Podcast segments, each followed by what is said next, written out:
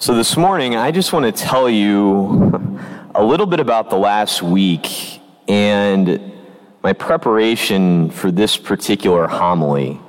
Just to kind of break down the fourth wall, give you an idea of how this normally goes. I love prepping for homilies, I love giving them. And God bless Deacon Jim, who's very often offering to take the homily for me.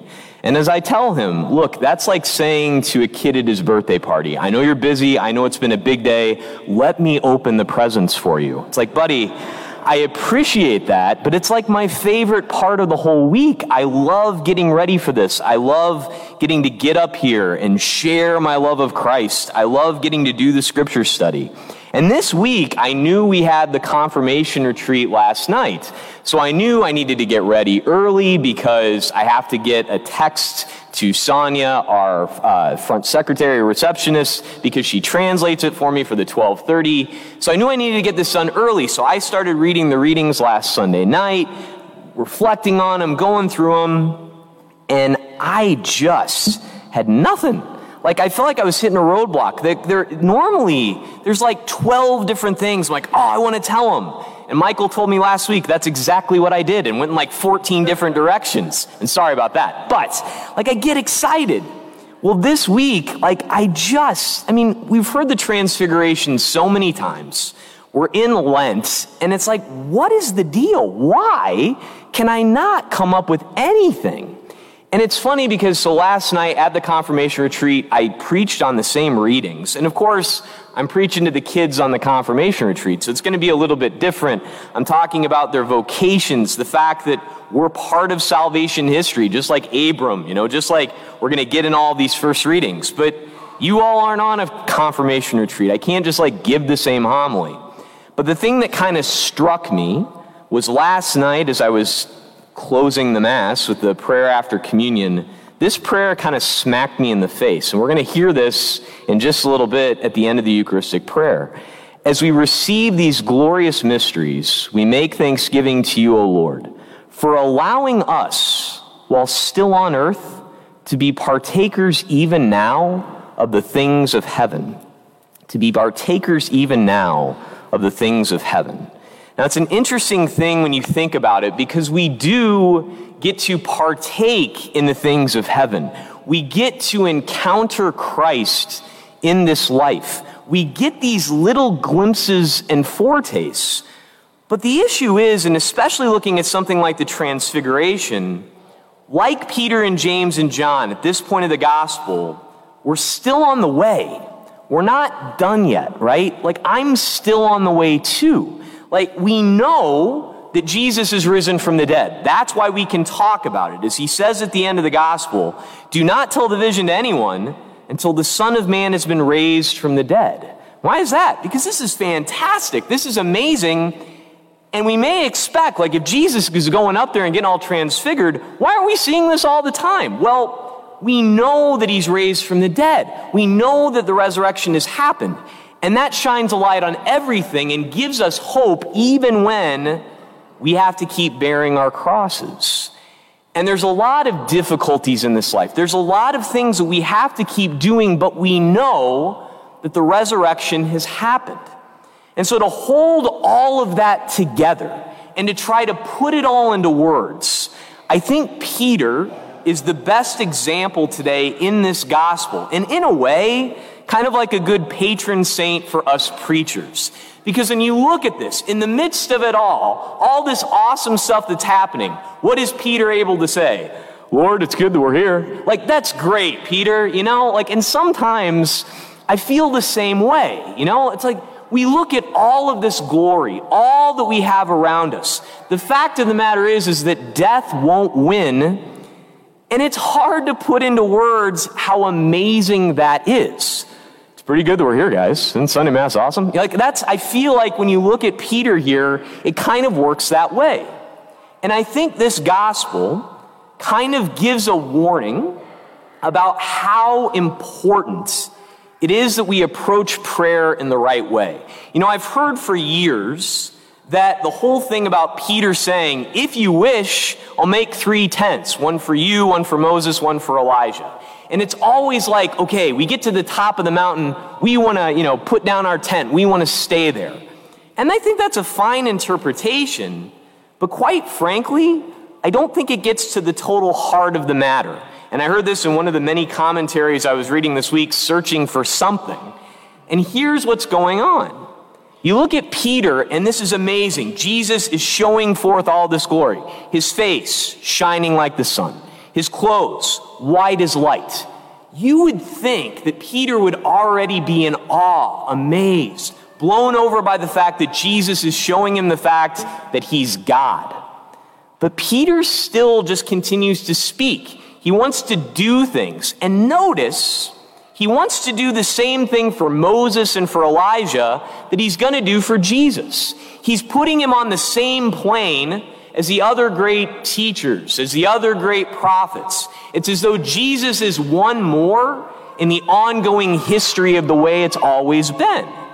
But it just isn't the case.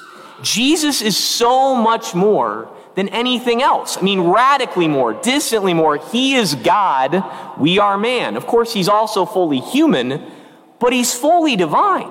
And even as he shows all this glory, Peter still just presumes to talk to him, and he's going to treat him just like Moses and Elijah. And that's when the Heavenly Father, so to speak, steps in. The bright cloud shining, casting a shadow over them, which is an interesting paradox in and of itself. This is my beloved Son with whom I am well pleased. Listen to him. And notice at that point, that's when the disciples hear this and they fall on their faces and are very much afraid. Now, I bring all of that up just to say, when it comes to our prayer lives, we shouldn't treat them like everything else. It's not like it's one more task in the midst of our week, as sometimes, even though I love it so much, it's like I'm tempted to treat preaching. It's one of my many tasks I've got to get done along with everything else, with stations, with the funeral, with the meeting, with this and that and that. But when we approach God, it's different. It's not just another of the series of the tents that we build. You know, hey, Jesus, I'm taking care of you, taking care of the family, I'm taking care of the taxes, I'm taking care of work. It doesn't really work that way. And we have to be able to step out and to be in his presence. Yes, it's another homily of saying it's important to pray. But I think sometimes to make sure that we do it in such a way that we're open to being overawed, to being overwhelmed even by the fact that God loves us so much that he is reminding us through this gospel, through the word of God, to listen to his son. Because I think even as we get into Lent, and maybe this is why the church gives us this gospel so early on in Lent, is just to show us the fundamental importance, the absolute essential nature of being in the presence of our God who loves us. And of course, this is right after Jesus has predicted the passion. It begins like, you know, as we talked about for a long time uh, during the Gospel of Luke, it begins the death march to Jerusalem. He's on his way to the cross, but he knows what he's doing. He knows how to handle this. His love shines through. And unlike Peter, we don't have to just keep talking. We don't have to make this one more thing. We don't have to just keep checking off prayer off the list. Like, okay, I got my five minutes and I'm going to go on to the next thing to be able to rest in Him and to recognize the fact that He does act. He does very much want to be a part of our lives.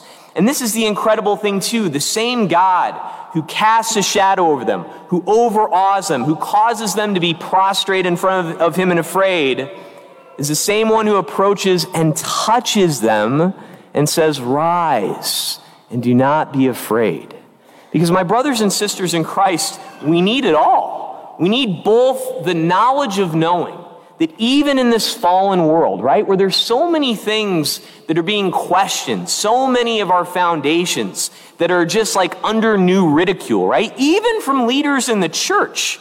And what we need to see is that the same God who casts the shadow over us, the same God who created it all, the same God who inspires overwhelming fear, is the same one who wants to touch us and tell us, don't be afraid. He has this, right? He loves us so much that he's going all the way to the cross. He's going all the way to the depths of hell out of love for us. And really, as we get in this closing prayer, that we're so blessed. Why? You know, thank you, Lord, for allowing us while still on earth to be partakers even now of the things of heaven. I don't think the issue is with the building the tents. I just want to stay on the mountain. I think too often we don't even go up the mountain. We don't let the Lord take us aside and overwhelm us with his incredible love. I mean, look at the sunshine. Look at how awesome it is. The world continues to turn. We continue to be here. Kiddos, middle schoolers who don't care about anything, left their phones at home and are right now on retreat loving our Lord. It was inspiring. It's a beautiful thing. If we'll stop and let Him speak through everything.